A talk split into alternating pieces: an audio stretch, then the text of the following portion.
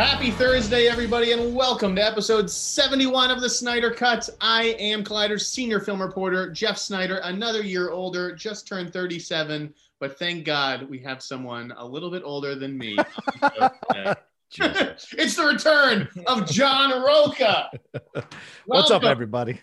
How are you, buddy? I'm good. Uh, I had to razz you right off the bat. No, no, I appreciate that. What else would I expect from Jeff Sneider, Player of the Year? Uh, listen, I yeah, I'm uh, I'm good. I'm uh, you know, if anyone could bring me back, it was you, brother. So I'm excited to uh, sit down and talk with you about all these subjects and these topics. And uh, I'm older as well and a few pounds heavier. I can tell now on the camera. I had a conversation with my mom this morning, and she was just like, "Johnny, I don't want to hurt your feelings, but maybe you need to lose a few pounds." So there you go. There you go. So I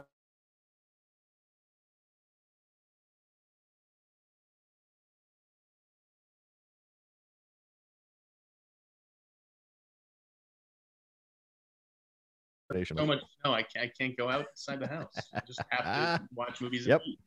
Um, all right, we have a jam-packed show today, mm. as John noted uh, before we came on the air. So let's dive right in and let's uh, talk about what everybody is freaking out mm. about uh, today. It just completely blew up last night while I was celebrating my birthday. Gina Carano, yeah, fired from The Mandalorian, no longer employed by Lucasfilm. Yeah, uh, just spewing hate and bile for months and it all finally caught up with her. John, the only question I have: What took yeah. so long? Yeah, it's a good question.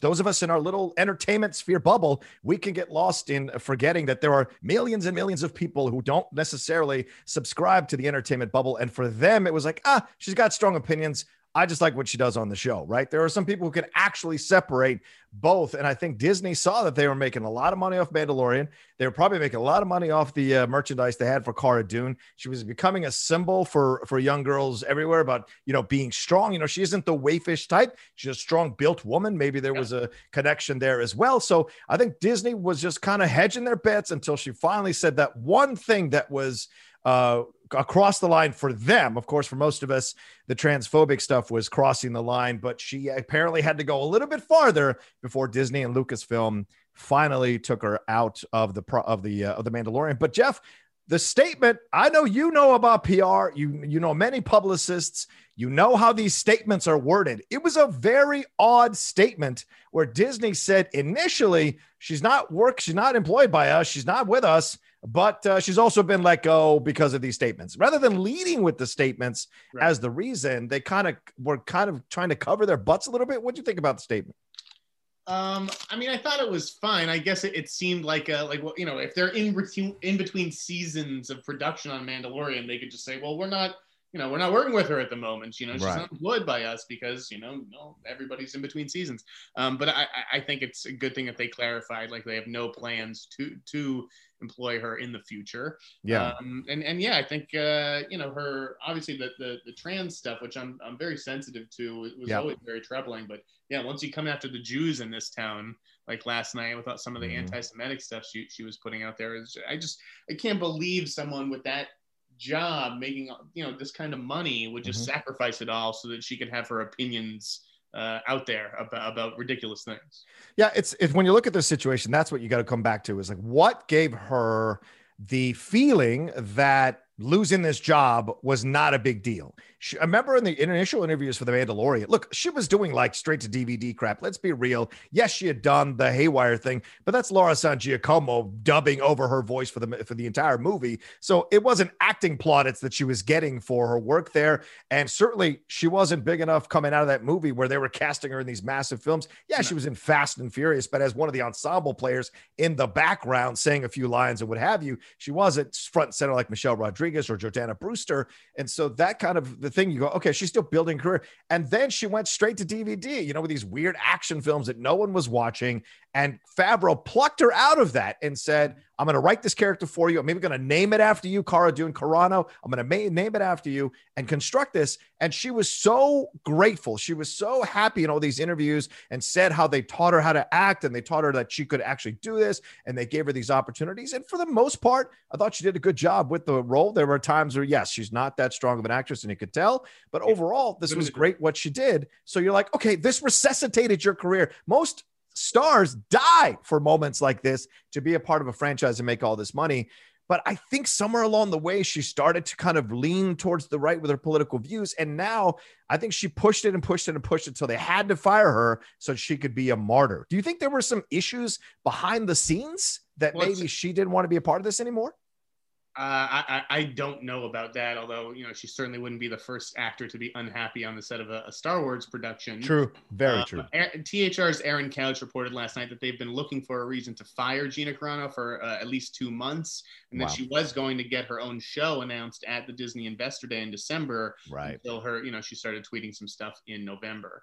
Um, so it seems like this has been a long time coming. Uh, as for where they go next you tell me because I didn't finish the Mandalorian season two. Yeah, uh, it, it does. Is that character poised to return? And if so, who would you want to see replace Gina Carano? Well, it's a good question. It seemed to me that they were lining her up to go be a part of the New Republic um, essentially like the police force out there in the universe. So they could easily just say Gina uh, Cara Dune has gone off and this is her next thing that she's doing.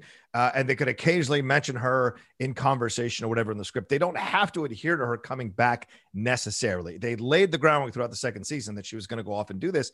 And you're right. And I think the groundwork they were laying was to send her off into her own show and right. let her be the lead. And then, of course, her tweets kind of screwed that up for Disney Investor Day. So now they're like, well, they could easily write her off if they want to and just let her be out there and that's done and be done with it. I, I think that's the route they're going to go. I think recasting, although it would be nice to recast, a lot of people suggesting Lucy Lawless, which I think is a great idea. There's a number of other strong women you could probably put into that position, but I mean, um, Cara Dune is an unusual physical specimen. She's an, I mean, Gina Carano is an MMA fighter. So you've got to find somebody who kind of conveys that uh, ability to be uh, ruthless with her physical abilities and her weaponry.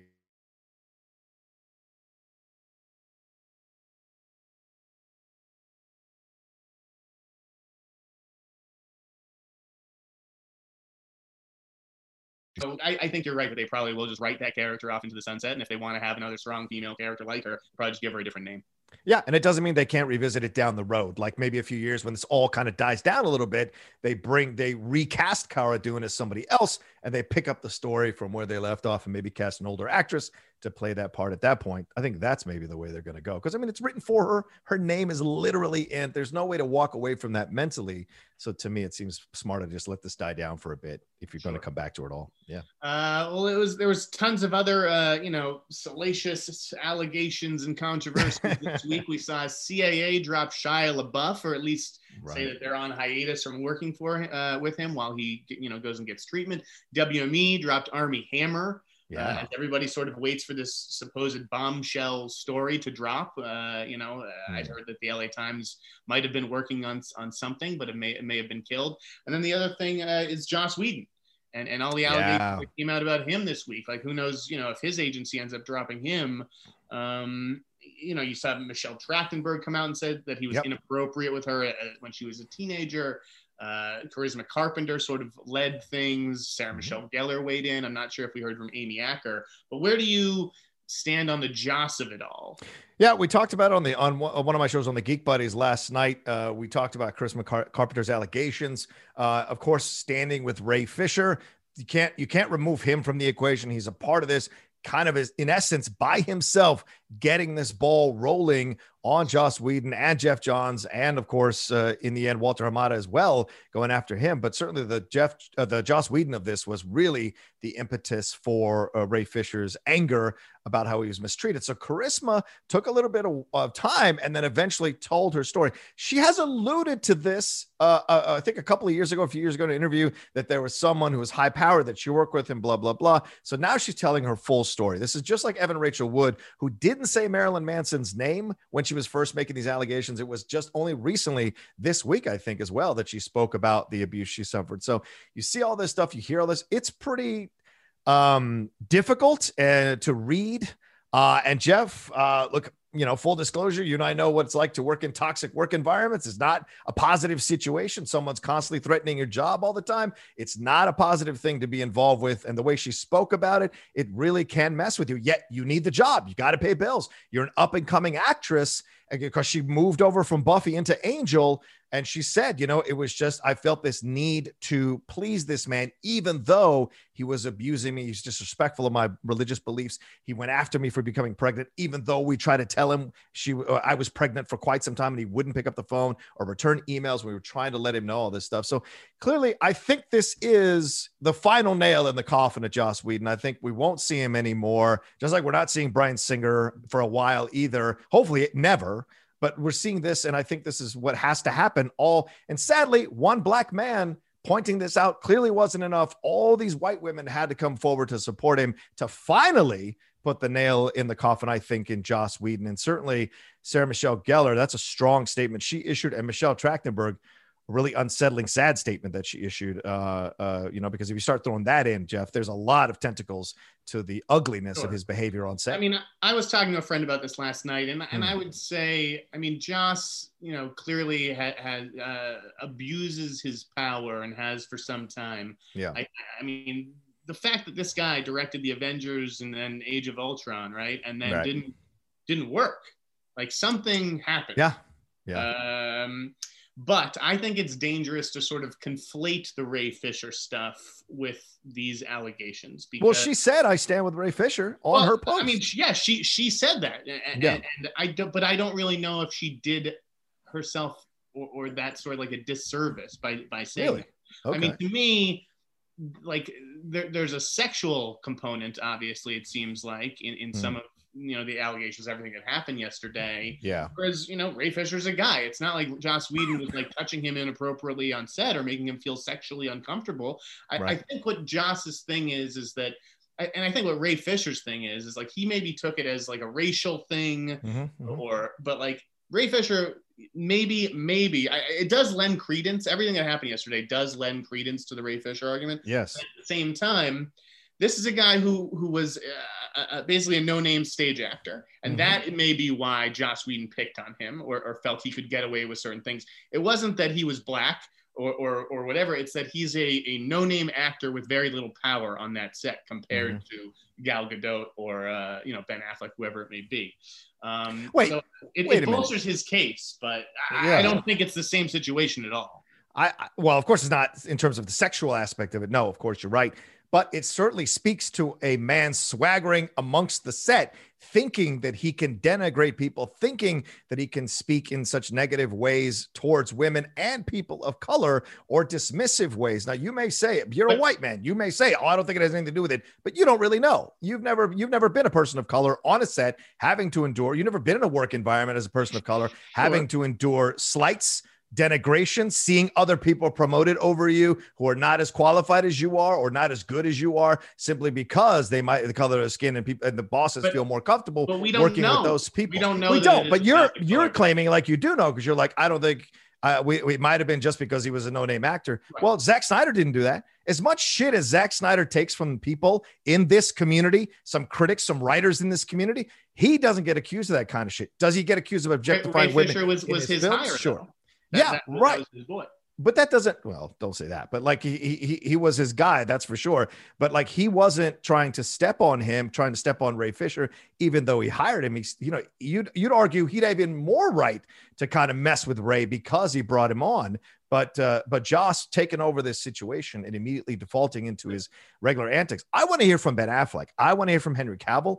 I want to hear from gal gadot. And he just did uh serenity right? Or whatever that show is where is Gina Torres on this? Where is Nathan Fillion on this? I, I What's he doing this with them? To, I don't think everybody has to weigh in, and, and I, I, also, eh, I mean, I think it, I think Sarah Michelle Gellar's statement was kind of just like, no comment. Yeah. I don't want to be dragged into this. Right. Um, I, I, I don't know. I, I think that Charisma Carpenter did a really good job of uh, putting some specifics on yeah. some of her allegations, which Ray Agreed. Fisher still has not done.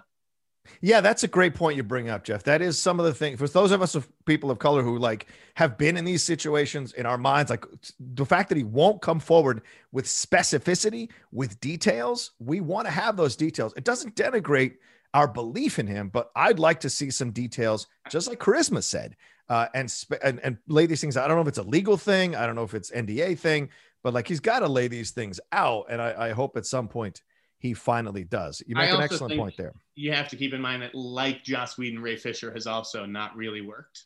Um, well, he's got that ABC series coming, but okay, yes, he just booked that role, and yeah, he was in True Detective. Yeah, um, he wasn't True Detective. But, but, for an actor who's playing a superhero in the DC universe, right, like right. you'd think he'd be hired left and right, and he has not been, and there is a reason for that. And I and I think that it is because whether unfairly or not, he has been branded difficult. Yeah, and that shit needs to that stop.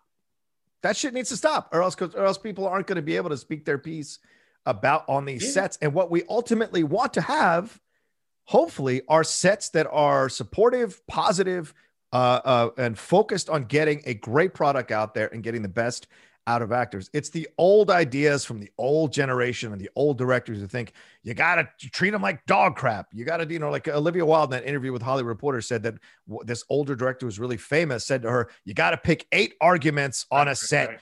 I mean, that's the kind of old ass thinking that the new generation doesn't adhere to doesn't need doesn't need to be it, going it, it, right it's not the way to, to coach them right to right yeah um, exactly but, but it, certainly in, did work in the past for, for certain directors it did yes but those were also different actors in a different time. We see that in sports too, Jeff, and we're seeing it in the military. You can't step as hard on people anymore, and I think because people become people come more prepared. But is that is that job. is that a good thing, or is it a you know we're getting soft as a society kind of thing? Are we getting soft? I mean, we're fighting each other in the streets. I don't think we're getting soft, to be honest with Good you. Point. Well, let me ask you this: If you were a producer, though, and a studio executive, and you mm-hmm. see how, uh, you know, um, Ray Fisher has been talking about Walter Hamada and all these people, yeah, are you would you hire him, or, or would you absolutely advise? You would. Oh yeah, if he was good and right for the part, I would absolutely hire him because you, you know what? wouldn't be nervous. No, as a studio no. exec or producer that you might say the wrong thing and wind up at his next target. Because I no. think I think it's a very real concern in this industry. And I think that's why he hasn't been working. But do you know why it's a real concern in this industry, Jeff? Because the majority of the executives are white. The majority of the producers are white because those people are afraid of everything now because of all the Me Too and BLM. The chickens finally have come home to roost on this issue in this situation. So they're nervous about saying the wrong thing. People of color understand that if you take a person of color aside, I've cost because I'm, I'm Latino, he's black. If I cast him in something, sit down with him and go, Ray, we're going to try to make this as a positive uh, work environment as possible. The lines of communication are open. If you feel uncomfortable, if you feel you're being mistreated a certain way, come talk to me. We'll handle it. We'll address it. We'll move past it. Can you make that deal with me? And you if you make be it, hired as a studio exec, that was I good. should be. I that should be. That's how it works. I don't know why this is so hard for people to understand. Communication is the key to everything, Jeff. Uh, yes, indeed, it is. um, all right. Uh, let's talk about some of the big TV casting that happened last night, sure. also late last night. Uh, speaking of The Mandalorian, Pedro Pascal, its yeah. star. We found out that The Mandalorian is now in second position to HBO's The Last of Us, based on the huge video game. Bella Ramsey uh, cast as Ellie. Pedro Pascal is yeah. going to play Joel. I never played The Last of Us. I know this is a, a big deal though, and certainly has some high profile people behind the camera. What yeah, do you yeah. what do you make of the, this Joel and Ellie casting? I love it. I mean, I I, I loved uh, the actress uh, Lady Mormont out of uh, the Game of Thrones. She was fantastic. I was so mad when they made the decision to do what they did to her in season eight because I loved her. She was a powerhouse. And she already at such a young age, I thought she was out acting a majority of her peers on that show. So it's great to see her take on this role. And you know, this is a video game series, right? A TV series based on a video game. We know this, Jeff. Those don't usually do well, TV series or film. So the fact that they're uh, hiring these, both of these uh, really good actors uh, and accomplished actors in terms of, um, oh, I guess both of their careers. I guess Oscar's done his thing, but certainly uh, uh, the actress who's playing, uh, who played Lady Lady Mormont, she's uh, established herself in Game of Thrones. So you've got two really strong actors coming into the situation to carry this project forward. So it excites me. I see a lot of people going, "Well, is Pedro going to do a different accent? Is he going to do a Southern accent?" Blah blah blah. It's like, did you see him as Maxwell Lord? Did you see him uh, in Game of Thrones, of course, as well? And did you see him? He he can play multiple things. Uh, for I'm sorry, Pedro Pascal. Rather, he can do multiple things uh, in different accents and what have you. Just like Oscar Isaac has playing Llewyn Davis, playing Prince John and Robin Hood, Ex Machina uh, in the new series, in the new trilogy for Star Wars. So Uh, ladies and gentlemen, Latinos can play multiple things. We can adjust our voices to fit whatever the project is. So if he goes with a Southern voice, that's fine. If he's playing a white guy or playing some kind of Latino aspect to the work, I'm okay with that. So whichever way they go, I trust he'll uh, they'll bring out the best in Pedro Pascal. Well, I'm, I'm not. Uh, I love how you're rolling those R's. I wish I could do that. Um, Bella Bella Ramsey, I'm not really familiar. Bella with. Ramsey. I didn't, Yes. I didn't really watch uh, Ga- Game of Thrones. Pedro Pascal, I'm a big fan of, and I do feel like he's been shortchanged by some of the stuff he's been in lately. I mean, Yeah. The Mandalorian is is very good, but you don't really see his face or or anything like that. And Hmm. Wonder Woman 1984, I felt he was let down. Yeah, I agree with that. Yeah, You they're not so- doing any. so I- but I loved him on Narcos. I think it's great that, Mhm. that he got a big show like this. Yeah. Um, and and you know, HBO has never really waded in these video game waters before that that I can recall. So I mean, Mm. this could end up being like the greatest video game adaptation once you have HBO's imprint on it. What I wanted to talk about though, is Mhm. this is going to get me uh, started on a rant. Okay. Uh, so, you know, hours before Pedro Pascal uh, was announced as the star, we'd heard that Mahershala Ali was offered the role. Where did we hear that from? This website, the Illuminerdi. Let me tell you guys about the Illuminerdi, okay? The. Illuminerdi just gets these agency grids, which are, you know, the secret sauce, so to speak. They're, they're a great guide to finding out what is the news in this town, what's happening. But you have to use them as a guide. They're not uh, to be taken literally. And you certainly don't read them and then just without calling or emailing anybody, you just put everything that's in these grids online. And that is what the Illuminerdi did all week. And the internet just loves these guys. And I have no idea why, because they don't have any journalistic credibility. Okay. Mahershala Ali was not offered The Last of Us. THR said he was circling the project or eyed for it, never got an offer for it. Hmm. Okay. And he wasn't even the first person because I think that was probably McConaughey. I think that they were actually looking. Oh, yeah. They went to their two true detective stars, McConaughey and Mahershala Ali. You know, so they could have done either race for Joel. Uh, Sure, and. I love how they wound, wound up with a, a Latino actor in, Mhm. the end. Mhm. Um, what else happened to the Illuminerdi this week? They did Keanu Reeves as Kraven. Okay, Keanu Reeves passed on Kraven like a month ago.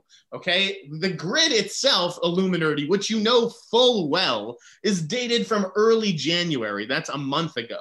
Hmm. I mean, all I ask of this website is to make a fucking phone call or send a fucking email before they just light up the internet with absolute garbage, stale rumors. Okay. Okay. Now we'll wait and see whether Jason Momoa ends up voicing Knuckles in Sonic the Hedgehog 2. That could very well happen. But Right. you just saying, well, you know, he's offered it because it says this here on the document.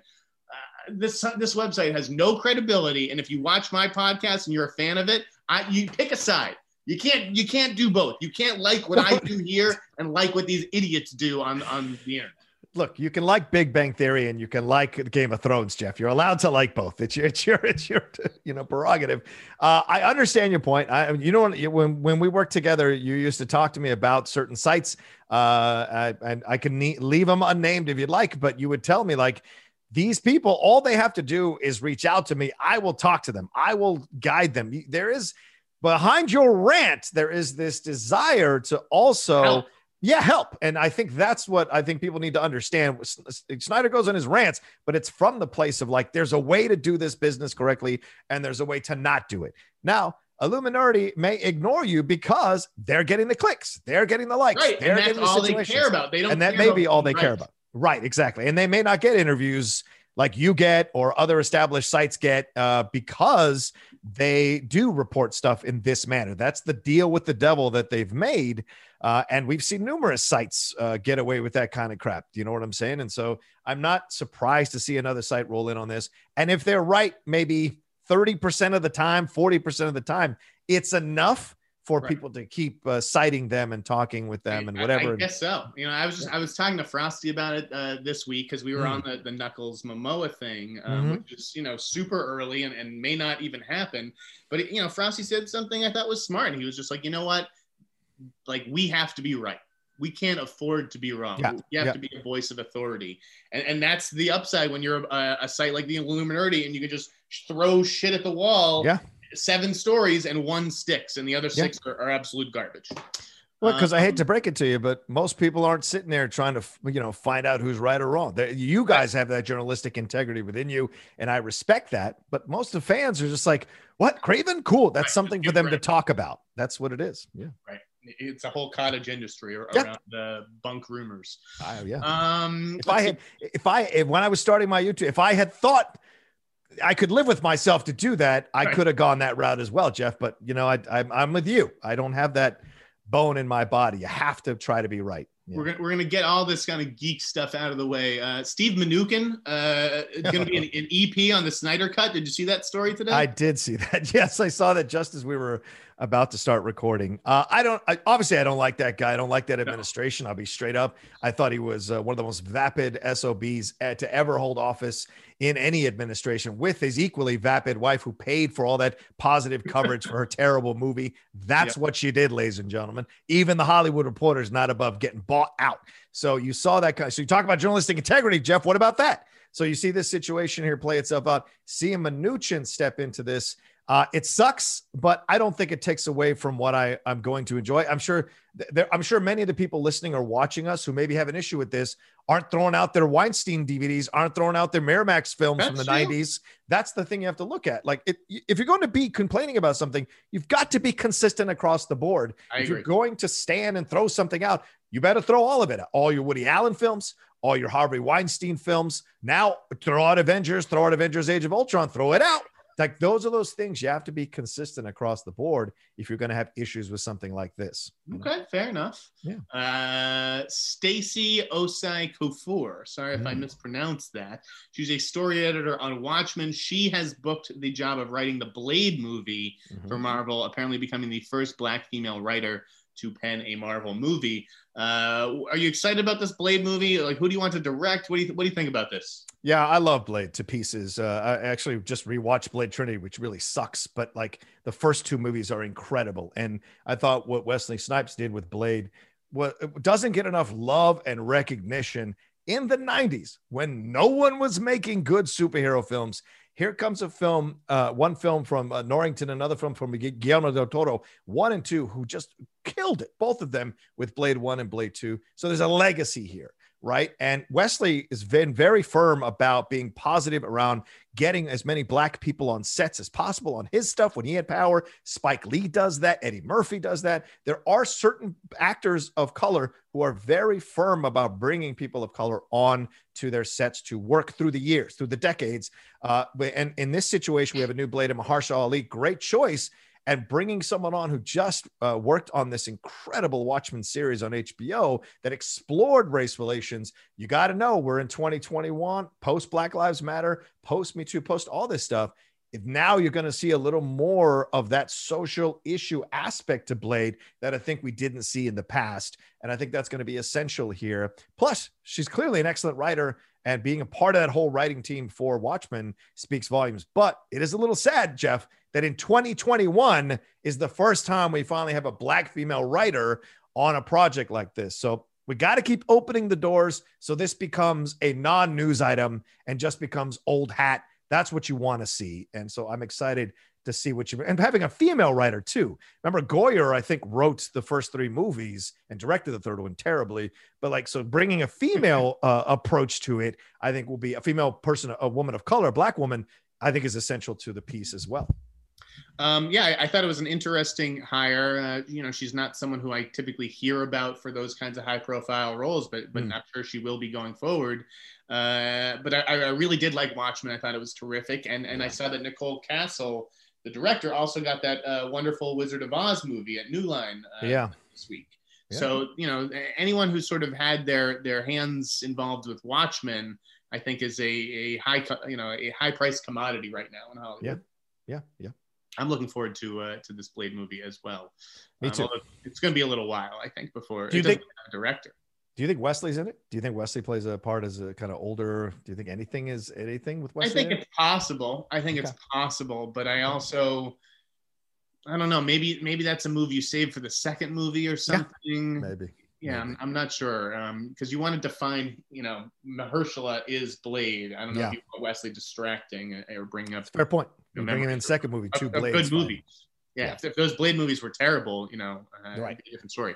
Um, I wanted to, to, talk about Judd Apatow's The Bubble uh, and, and, the bit of okay. gossip that emerged out of it because I never, never would have thought this story would have become public. I shared it, I think, on a Bobby Gucci after show. Um, as did, you do, as did, you do in this town. did you see though that this story about the bubble, John? No, no. Talk to me about it. What is it? Okay. So, you know, last month it was reported that Judd Apatow is going to be making this this movie about a cast and crew quarantining in a hotel while watching a movie. Uh, and I talked to someone uh, uh, at that time who'd said that the movie was inspired by Jurassic World Dominion. Jesus and that Christ. an actor or actress on yeah. Jurassic World Dominion was sort of talking about how chaotic that production was. And it's understandably chaotic. I mean, this is a huge movie shooting in the middle of a pandemic. Like everything, everything's new to everybody. Everybody's figuring this out in real time. So I'm not trying to get down on Universal for a chaotic shoot here, but it is what it is. And I heard that this actor or actress came back and was sort of relaying the story to Leslie Mann. And then Leslie Mann told Judd about it. Mm. And Judd thought, oh my God, that would be a hilarious movie. But because it's Jurassic World Dominion, I can't really make this for Universal. So that's hmm. how it wound up at Netflix. Wow. Uh, now, I don't know whether this story is true or not. I think right. that it is true based on where I heard it from. And then it was repeated in the Hollywood Reporter this week, which I could not hmm. believe that Borys would include that bit of like cocktail Zoom cocktail party gossip, if you will. but once it was out there, I thought it would it made like a great hook for the story. Right. Um, so so we just did an article about that like the cast of this also Pedro Pascal, mm-hmm. Karen Gillan, uh, Maria Bakalova from Borat 2. What do you are you excited for this project? Are you a Judd Apatow guy? I like Judd Apatow. I do. I even defend uh, what uh, forty year old whatever it's called, uh, my my forty year old life, whatever it is called. I like that one. This is forty. Uh, this is forty. Yeah, I actually that that film is a you have to cross 40 to really appreciate that movie, to be honest with you. They nail I'll it. Go back and watch it in three years. I'll tell you, do that. And I'm telling you, they nail it. They absolutely nail it. And it's also maybe one of the best Megan Fox performances ever, in my opinion. So it's a film that should so be many a, to choose from. Are there though? You should reevaluate that for sure. This film for sure. But uh, yeah, I like Judd. I'm a big fan of what Judd does overall. I like that he's outspoken, politically outspoken. I appreciate that in a town where it's kind of frowned upon sometimes. But his comedy has always worked for so many reasons. Yeah, you go back and see some of this stuff, and maybe it's a little like maybe you'd like to update of 2021. Totally get that. Nothing wrong with that. But this idea of doing these quarantine films, Jeff, I'll be honest with you, I'm not excited. I didn't watch any of those quarantine TV shows. I don't want to see a. It's we're still in the middle of it. So I don't give a shit. You know, to me, it's like I don't want to see this kind of stuff. I'm not in the mood to see this kind of stuff. Uh, but that being said, uh, I have ridiculed this Jurassic World franchise for quite some time. So if they're going to make a parody about this situation, then I'm all for it if it's funny. If it's funny and it hits the notes and they don't pull any punches, they really do it in a way that's respectful but still funny, then I'm all for it. I mean, we've seen stuff like State and Main in the past, right, Jeff, where we've seen them make fun of Hollywood in a way that's not necessarily mean spirited, uh, but judgmental, just not mean spirited. I, I wouldn't mind seeing something like that maybe that'll be the first like quarantine based project I'd go see. I think a lot of the quarantine projects that we've seen that have kind of been um, like dramas or thrillers, sort of playing on like the, the sadness or despair or anxiety of, of being in the bubble. I didn't even mm. see Songbird, that Michael Bay oh, uh, right. movie. No. That was terrible. I don't know if this is if, like a comedic take on this all could be interesting. It could be that end up being the next Tropic Thunder. I do love the cast that Judd has put together for this.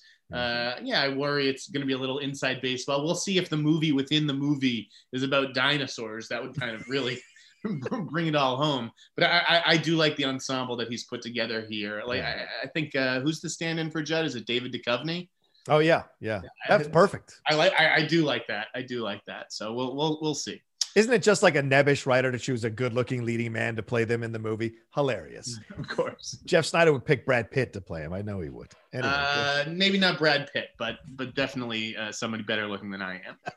Uh, Borderlands, that movie, the Eli Roth uh, adaptation of the video game, we broke the news that Jamie Lee Curtis is going to be playing Tannis, and then right as this story started, uh, uh, sorry, right as this podcast started taping, Jack Black announced as the voice of Claptrap, the sarcastic robot who doesn't really care if anybody lives or dies. Uh, are you? Did you play Borderlands? Are you looking forward to this movie? I, I like the yeah. cast that Eli has put together for this. I think Dennis was a huge fan of Borderlands. I played it every once in a while. What wasn't as deep into the story as other people can be. So here we go, another video game series that's being done here. Or this is a movie, right? So Eli yeah. Roth stepping. I look. I'm not a fan of Eli Roth, so I don't, I don't expect much. I, I rarely like any of his movies.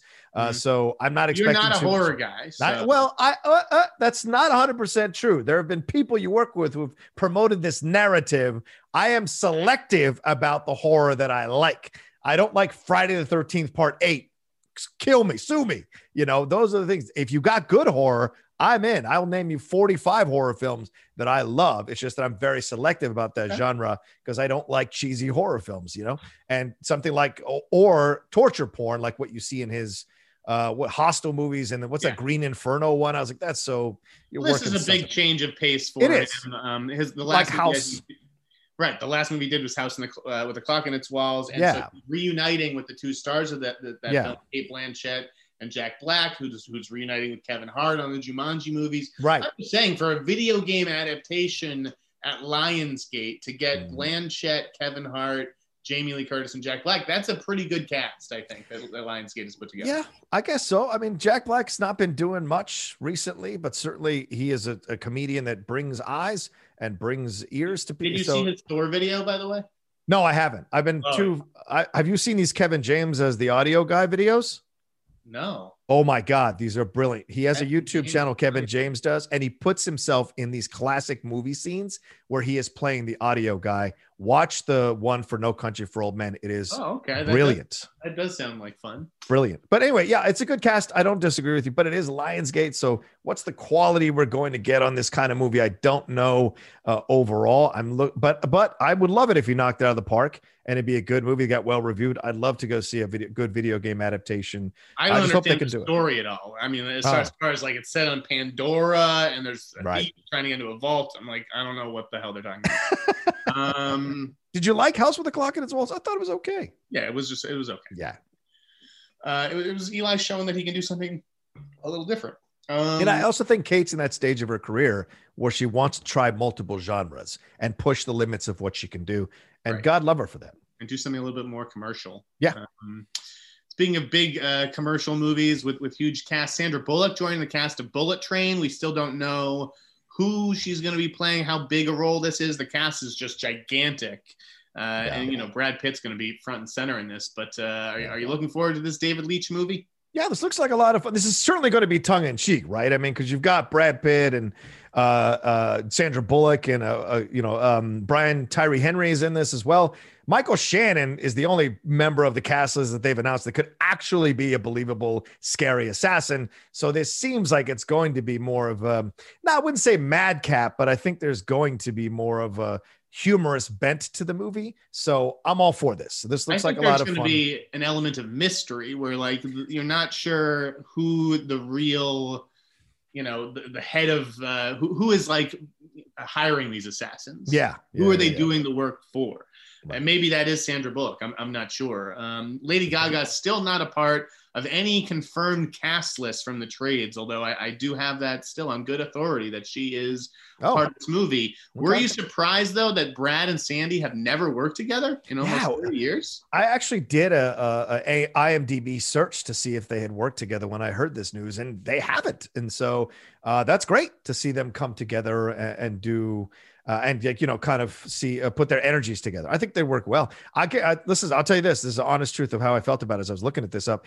I wonder if Mr. and Mrs. Smith would have been better if it was Sandra and Brad Pitt because Jolie doesn't have that natural comedic bent to the things that she does where Sandra does. And I wonder if that would have been a better pairing as I think about it now uh, when I look at that movie. So it's, yeah, I'm excited to see what you I, I, re- I, remember liking Mr. and Mrs. Smith, but you're right. I've never gone back to it. No, I don't think I've ever seen it a second time. It's a perfectly fine movie. Which is uh, David Leitch. Speaking of, he uh, hmm. was part of a big package this week, Fast and Loose, uh, with Will Smith. Where Will, I'd heard about the script didn't didn't think that they would be able to get somebody like Will Smith, especially after like Gemini Man, where he played two different characters. But mm. in hmm. this one, it's like a memory loss movie, and he's playing like a, a, a guy who basically wakes up. He's been left for dead in the desert, and he hmm. realizes he has two different lives. One is he's a crime kingpin with a huge, you know, syndicate, and the yeah. other he's like a broke ass CIA agent, probably tracking the, himself you know, uh, do, do, you do you like that idea of, of like that premise and, and, Will Smith and David Leitch teaming up? David Leitch, by the way, if you look at everyone he's worked with, it's crazy. Yeah, Keanu, it's only A-listers. It's Keanu, Charlize, Brad Pitt, Dwayne Johnson, like A-listers across the board. Yeah. Look, I mean, the thing is, people need to give need people need to put a little more respect without the T uh, on Will Smith's name. I mean, Will Smith yes, he's not doing Independence Day. He's not doing these massive films like he used to in the past. But over the last 10 years, if you look at his record, he's done some really great work. I thought he was good in Men in Black 3. I thought he was good in Focus. I thought Concussion was an unfairly vilified film where he gave a damn good performance. He's good. the best part of Bright. He certainly shocked the world with what he did with Aladdin. And yeah, Gemini Man wasn't that great, but he did a good work as the voiceover in Spies in Disguise. And Bad Boys for Life was what? The highest grossing film in 20, 2020 was a hit, right? And so to me, Will Smith is in this stage of his career now where he has done what he needs to do. His legacy is set. He's got his money. He is set. So let's have a little bit of fun and explore these kind of, um, I don't know, unusual films to see what he can bring to it as an actor. And this sounds like a challenging type of film. Uh, and I'm sure he thought Gemini Man was going to be challenging for him as well. So that's a, a fair point for you to bring that up, Jeff. I mean, who accepts a job with Ang Lee and thinks it's not going to be a great film? And it turns out to be a bit of a clunker, but he can bring it when he's called on to bring it. So this looks like a memento type film. And I think he can do those things. Go watch, go rewatch Concussion, people. He's actually damn good in it. I, I did really like Concussion. I like the idea of him working with David Leitch. I think Leitch could, mm. could get something interesting out of him. I'm really looking forward to King Richard, uh, where he plays Venus and Serena's father, coming out later this year. And then I saw had... the trailer. Looks great, Jeff. Yeah, you saw the trailer for King Richard? Yeah, yeah. There's like a little bit of a mini trailer on uh, those HBO, you know, the HBO Max kind oh, of thing. Okay, okay, yeah, okay. they showed the snippet of it, and uh, watching that trailer was great. Uh, he, he goes from from that movie into uh, Antoine Fuqua's slavery movie, um, oh, uh, yeah. Emancipation, and then Fast and Loose is supposed to be after that. And speaking of David Leitch, uh, mm. I'm going to be it'll be interesting to see whether he ends up directing The Division because I heard mm. that hmm. he may be off that project with Jake Gyllenhaal and Jessica Chastain. That that project came roaring out of the gate, yeah. and I thought it was gonna I thought it would have been made years ago, but I, I don't know. It seems to have stalled a little bit. It feels um, daunting to walk onto a set with those two intense actors, Jessica and Jake. Like you gotta, you gotta really have your shit lined up to get it right with those two. The Dungeons and Dragons movie added Michelle Rodriguez and Justice Smith. Uh, I just do not care about D and D. Did you do? Or do you care about this project? I never played it in high school. I mean, maybe I played it once, and it was I. My nerddom only went so far, and it never crossed into the magical lands of Dungeons and Dragons. Uh, that being said, though, I mean, this seems like the right casting for the kind of film you're making. No offense to Michelle Rodriguez. This is not a stellar actress. She's a decent actress. Uh, and certainly she'll bring what she can bring to this movie. But I mean, you look at her resume outside of the Fast and the Furious movies and Girl Fight, which is great in Girl Fight. You don't see too much uh, quality there. So you know, she, I think she was in that film with Kristanna Loken or something like that, one of those uh, uh, action films. So this is the kind of stuff that she does. So it fits the uh, humor of what they're going for. But look, it's a Latina actress in the world of Dungeons and Dragons. I can't knock that. So I'm I'm I'm for it, and kudos to her the movie is from uh, John Francis Daley and Jonathan Goldstein, who and I really like their their game night movie. So mm-hmm. maybe they could surprise me with this. Maybe I'm just judging off, you know, the Dungeons and Dragons in my head, having grown yeah. up, you know, uh, looking down on it. You know, thinking it's just for nerds. Um, we'll, we'll see. well, game night is great. You're right about that. Did you watch Malcolm and Marie, John? Oh God, I. Mm. Uh, full revelation my girlfriend watched the trailer and a minute and a half into the trailer, she's like, turn this shit off. And I, the trailer, so uh, I, I'm about 30 minutes into it. It's an exercise. I think this is one of those films. Is like it's like the fountain. Either you're all the way in or you're all the way out. There's no middle ground with this film. And I'm 30 minutes in, and I'm trying to navigate this thing, deciding if I want to do a review for it or not. Uh, but uh, yeah, no, that's what I would say to you. I haven't finished watching it, but I've started it. How Well, about you? You I? I ended up watching. I watched most of it on my phone. Uh, well, because okay. I was, you know, waiting, uh, you know, for, for a relative, uh, you know, at a doctor's appointment. So uh, I watched most of it on my phone. I finished the, the movie when I got home. I thought it was okay. I actually will take the middle ground here. Okay. I thought it was some part of it was definitely pretentious, and, and it felt like a movie that was just made for film Twitter. Like I don't know who would enjoy this, but on the other hand, even though it was very industry centric, it was an interesting premise that they went from, where like this is a movie about someone who forgets to, to thank their significant other. I mean, the characters are, are kind of unlikable, but I, I, and even though they do kind of go too big at times, like it's like melodramatic, Mhm. I did like their performances. Uh, Yeah. So I think don't John. David John David Washington's doing good work, man. Whatever you feel about Tenet, he's good in that movie. Uh, and I thought, that, and Zendaya is getting a lot of love for what she's doing. Yeah, she, she is. Um, I think I think it's it's worth watching, although I don't know that I'd recommend it to everybody. And by the way, I think this movie should absolutely exist. I'm okay with a pretentious film from a black filmmaker with two black actors. It's Not a black okay. filmmaker, though. Well, I'm sorry, from a for two black actors is I guess what I'm trying to say. It's a black oriented film. Uh, we've seen so many pretentious films starring white actors. So I mean, uh, what's wrong with having some with black actors too? I'm okay with it, ladies and gentlemen. This is called equality, ladies and gentlemen. Um, there were some trailers that came out this week. Uh, I mean, I don't. I doubt that you watched them. Beartown and The Head. Did you see those? Uh, no, I did not. No, I watched the other. I, have started watching Beartown, and my pal Justin Kroll uh, really liked The Head. Those are Mm-hmm. international shows that HBO has picked up, and, and I do think it's interesting. I think people are coming around on watching more subtitled shows, and Yeah. HBO, you know, because production has been affected, and they need to fill, you know, the uh, HBO Max pipeline and everything. yeah. I like that they're going after these international shows. You're seeing Apple do it too. It's not just we're going to remake this format two years from now. It's we're Right. going to actually show you the hits from across the world. I, I like it.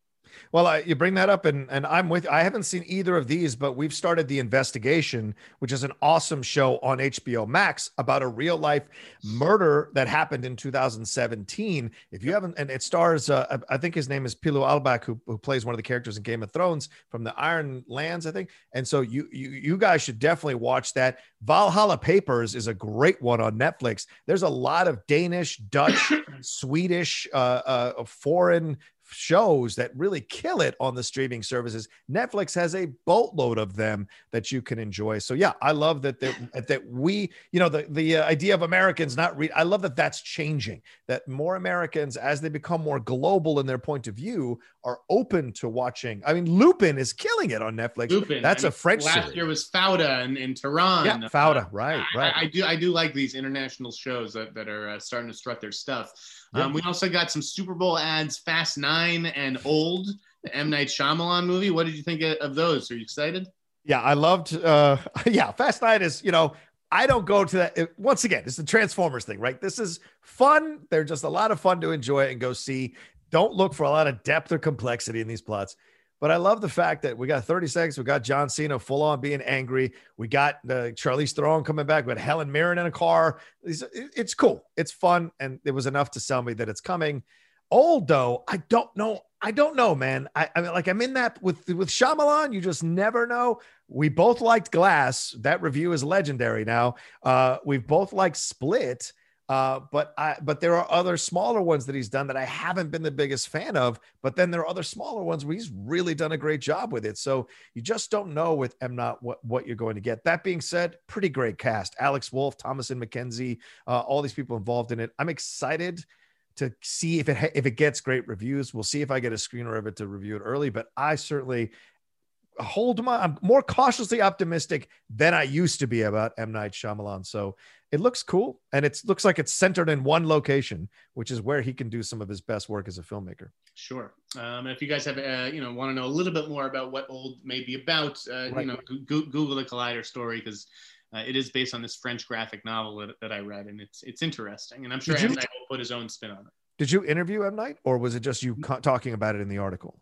I did not interview him. Okay. I would okay, love to, I think he's a genius. I would love to interview him one day. Fair enough. Um, I've got mailbag questions. I've got a few other things. We've only got 10 minutes left in the show. Yeah. But I'd be remiss if I didn't say uh, RIP to Christopher Plummer and Larry Yeah. Flynt. Those are the guys we lost this week. Let's start with Chris Plummer, obviously. I mean, he's the, he's the, the, mo- the movie guy. Uh, Mhm. Did you have a favorite of his roles? Oh, that's a great question. Uh, I, you know, sadly, I have to say the truth. Star Trek Six. I love him in Star Trek Six as Chang. He is incredible, quoting Shakespeare the whole time, uh, and he makes that movie come to life. As great as the movie, and listen, that is a damn good movie in the Star Trek series.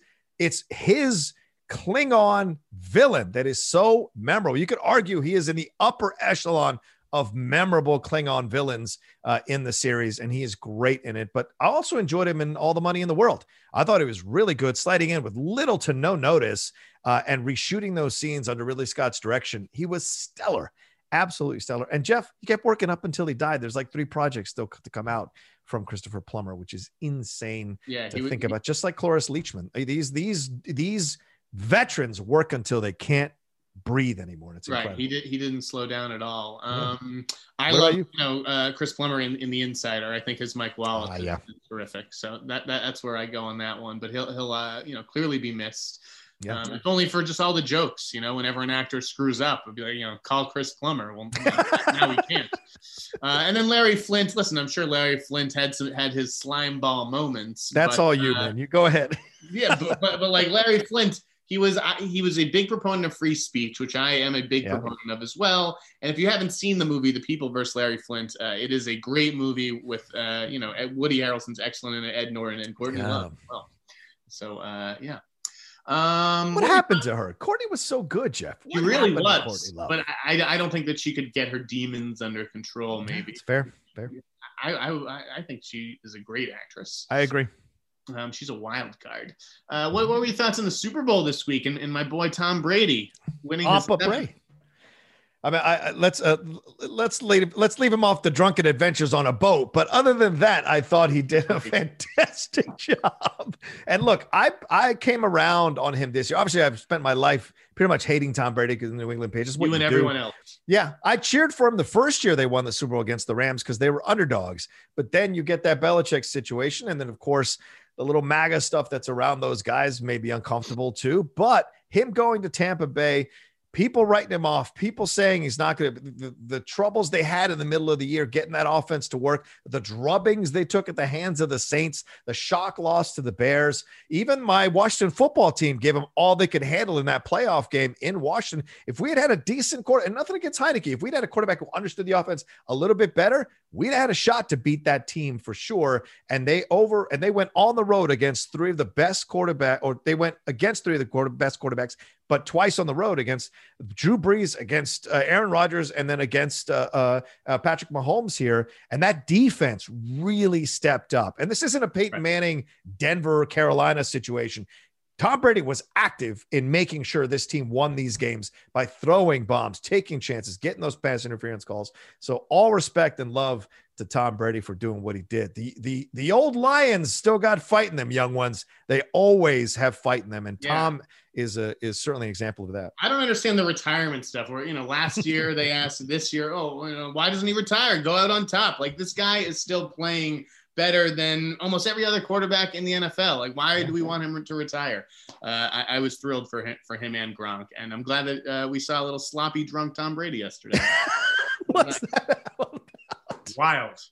Um, we got some mailbag questions. Right. Uh, we're going to answer these quickly. Uh, Okay. Kelton Pickens basically is like, you know, I'm a huge Superman fan. Every day I'm, I'm waiting for you, Deadline Holiday Reporter, for a big uh, Superman trilogy scoop or whatever. Like, what? Why can't Warner Brothers get its shit together on, on Superman, John? I don't understand. Uh, Henry Cavill is absolutely perfect to go back into this and make it work. I don't know what they don't like about Man of Steel is one of the best Superman films ever made. I love it. The exploring of, of what it would be like to be essentially an illegal alien in America Mhm. trying to with superpowers what that aspect of the world would be like.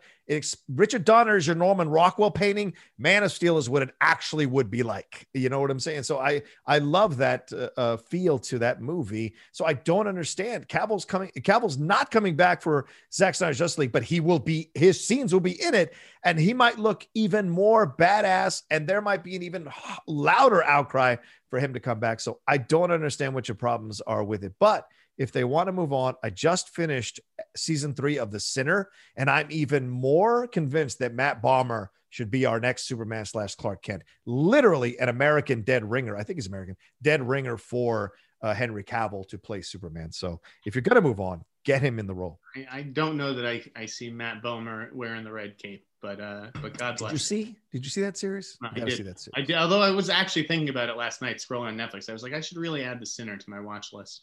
Um, Keltrick also asked, do you think that Apple uh, is going to acquire some big splashy IP?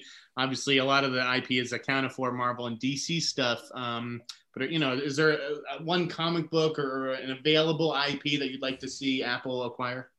I, I don't know, man. I mean, it, it, DC and Marvel have pretty much bought up a lot of these minor ones, and the uh, the other minor ones have gone on and made deals with Netflix. You know, we saw so many of these creators that have made Mark deals. Miller stuff. Yeah, yeah, yeah. exactly, exactly. Did you read the, the, the, Saga comic book though? I haven't gotten to that one. I know Coy Jandreau is a massive fan of those. Yeah, I will. I was too busy working through Old Guard after I saw it on Netflix. So working through those, through those comic books are excellent. I'm, I will I'm get to Saga.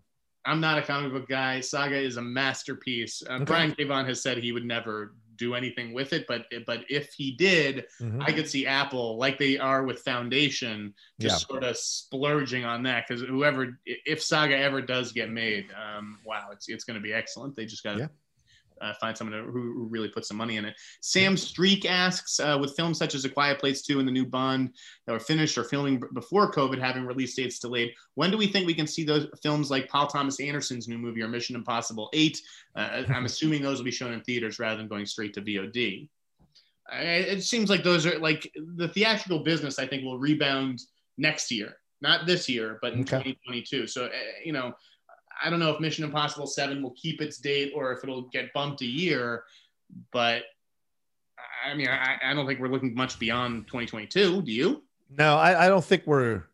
I, I, don't share your rosy point of view. I think we're never going back to the way it no. was. I think there's too many anti-vaxxers who don't want to take the vax, uh, vaccination in this country and around the world. So if you're a person uh, who's going into a movie theater and other people have gotten it even after they've been vaccinated, are you going to trust that you're not going to get it? If you're an older person, which a lot of old people do go see these movies to do something with their days, are you going to risk going into a movie theater with someone who might not be vaccinated and you might catch this thing? So, so do you think that this is something that like three years from now will go back to normal, or you think it's just changed forever? I think it's changed forever. Never- I think I think we're never going back. I think what H- what HBO Max does, if the public gets a taste for day and date all year in 2021 are you going to take that away from them? That doesn't make sense to me at all. So I think eventually, I don't think we're ever going back to where we were before. I think this has changed us irreparably, and uh, we'll come back to like halfway or maybe three quarters even, but it will never be what it was before. And Jeff, you know, we were already on the way out with these smaller, more independent films going to streaming more and more.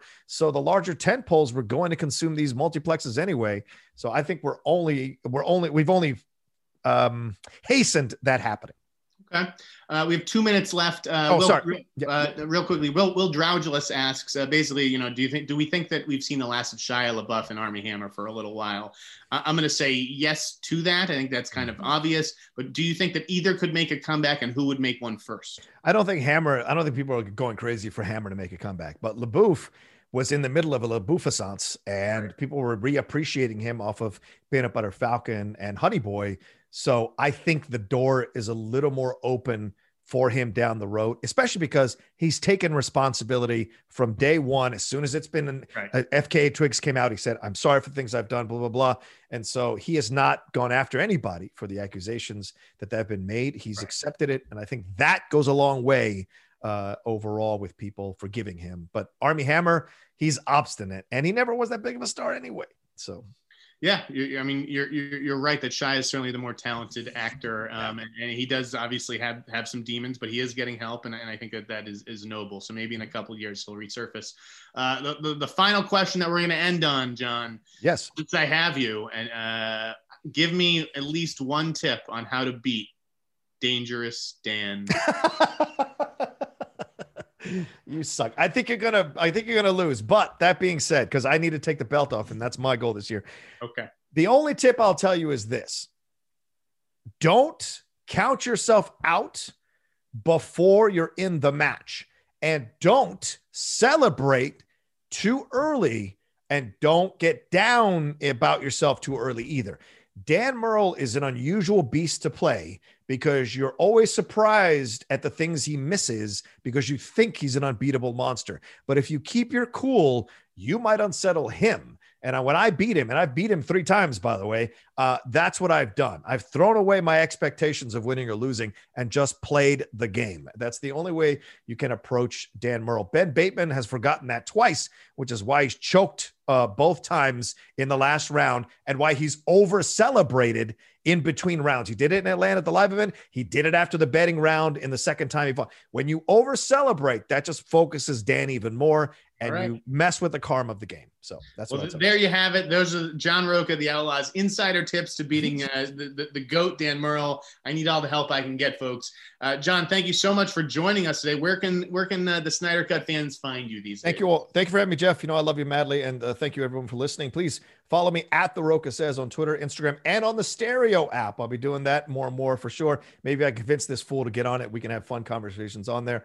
and also my YouTube channel, YouTube.com/slash John Rocha says all my great content there entertainment, sports, pro wrestling, uh, politics. It's all on there for you to enjoy. So come be a part of it and let's have some fun. Join Outlaw Nation, folks. John's a great guy, uh, good, a great host. I'm the InSneider, Twitter, Facebook, Instagram, Cameo, whatever it is. Um, thank you for watching, and I will see you next week on the Sneider Cut. Stay safe out there. Wear a mask. Wash your hands. Goodbye, everybody.